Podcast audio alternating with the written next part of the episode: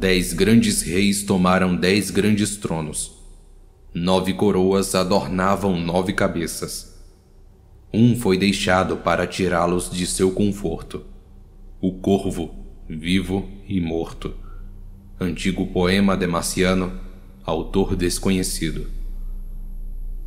Tudo começou quando o velho Halbert com a mente completamente entorpecida de hidromel azedo e memórias oblíquas de batalhas das quais ele provavelmente fugira, se trancou em uma cabana nas proximidades de Goldwild.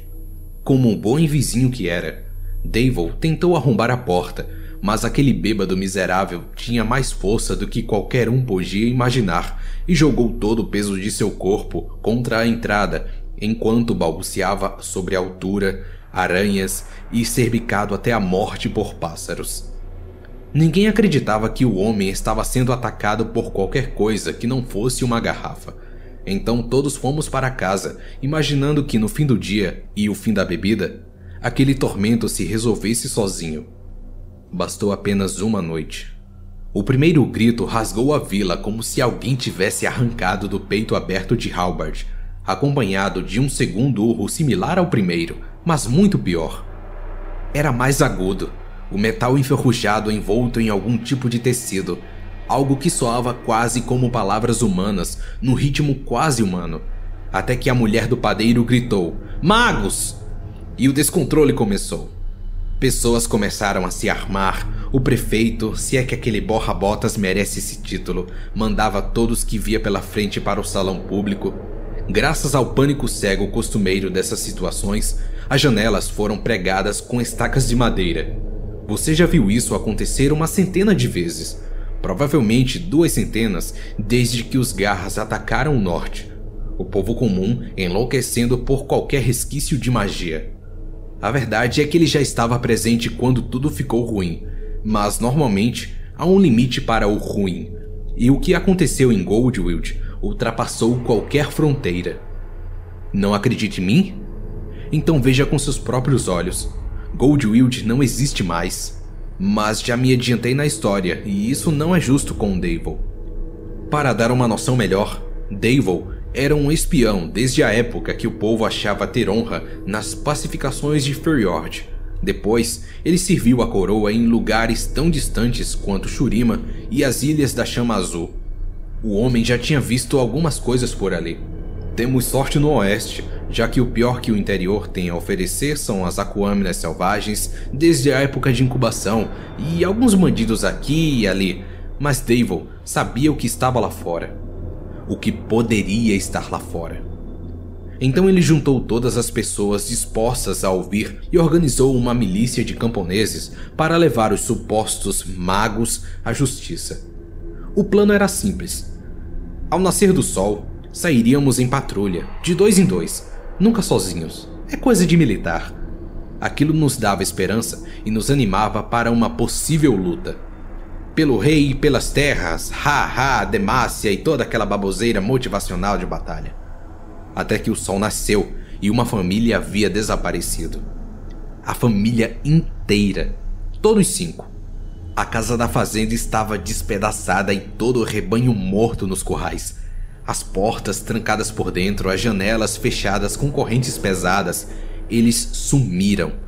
O prefeito convocou uma reunião, mas uma dupla de trabalhadores não retornou das plantações. Quando Davol os chamou, algo respondeu, mas não era eles, parecia a voz deles, como se algo estivesse forçando a voz quase no mesmo timbre. Mas o som de uma gaiola velha enferrujada parecia impedir, rangendo, estalando, como se não pudesse se conter. As pessoas ficaram apavoradas. Alguns avançaram em direção aos campos, aos gritos e armados de espadas, mas todos sumiram. Outros o seguiam, mas também não voltaram. O ferreiro teve a brilhante ideia de cavalgar até Amberfall e chamar a guarda. Mas o cavalo derrubou próximo à velha rota comercial e algo puxou para as plantações. Davol o chamou para conferir se estava bem, e aquela voz horrenda balbuciou em retorno, dizendo que iria para Amberfall e chamaria a guarda. Davol perguntou novamente e ela repetiu: Vou pegar a velha rota para Emberfell e chamar guarda. Tem algo naquela voz, como um alfinete dentro de sua cabeça, cutucando sua pele, atravessando a carne, chegando em algum lugar muito sombrio. Dava para ver nos rostos de todos as pessoas começaram a puxar suas crianças e voltar para suas casas, algumas correndo em desespero. Aquela voz conseguia passar por todas as proteções de uma pessoa e deixá-la completamente exposta, tremendo, no meio de uma tarde quente de sol. Era como se ela sugasse algo de você, algo que ela desejava.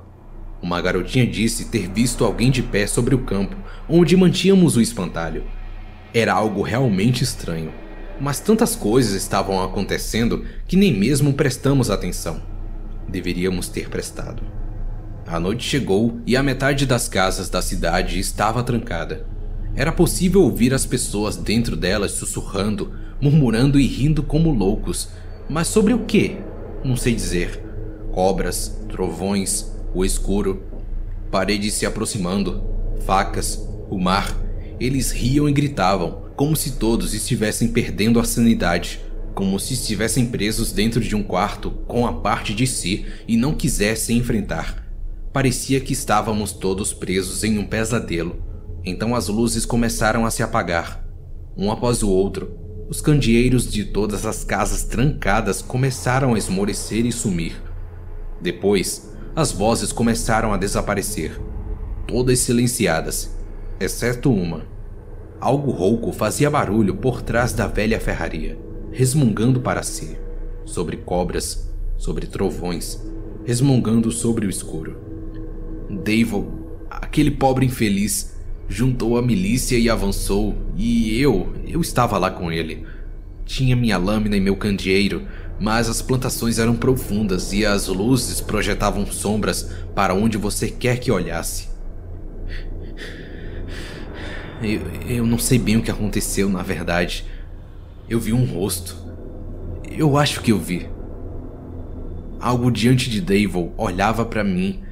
Parecia enxergar através dele, como se o rosto estivesse ali só para mim. Era algo distorcido, um saco deformado, cheio de dentes enferrujados, e atrás dele algo imenso. Estava de pé, com finas pernas deformadas, porém vivo, e com centenas de pássaros negros se debatendo dentro de uma gaiola velha que jogamos na mata, talvez no ano anterior. E olhos, tinha olhos demais. Não há mais ninguém Goldwild. Se alguém veio atrás de mim, eu sou a única pessoa. Os ruídos atrás de mim começaram a sumir enquanto a luz púrpura se espalhava por entre as plantações de milho. Um som agudo de coisas se quebrando, gritos, urros de porcos, cavalos torturados e corvos. Tinha centenas deles, milhares. Mas não, não são corvos de verdade. Você vê? Você não vê? São fumaça e fogo. Não são reais. Não podem ser reais. Mas eles seguem aquela voz, aquela voz profunda e rouca atrás de você, atrás de tudo isso. Você não vê? Você não. Oh Deus, Davon, eu deixei para trás, eu deixei para trás no meio das plantações com aquele espantalho horrível. Todo mundo, todo mundo está morto. Deuses, deuses, deuses. Aquela coisa deve estar tá me seguindo. Quando ela sente o gosto de seu medo, quando ela te conhece, ela nunca mais vai te deixar partir. Ela não quer te deixar. Ela não. Ela não. Que voz é essa? Alguém tá ouvindo? Você não ouve? Davon, é você? O espantalho pegou todos eles! Não sobrou ninguém I Ale Jimmy!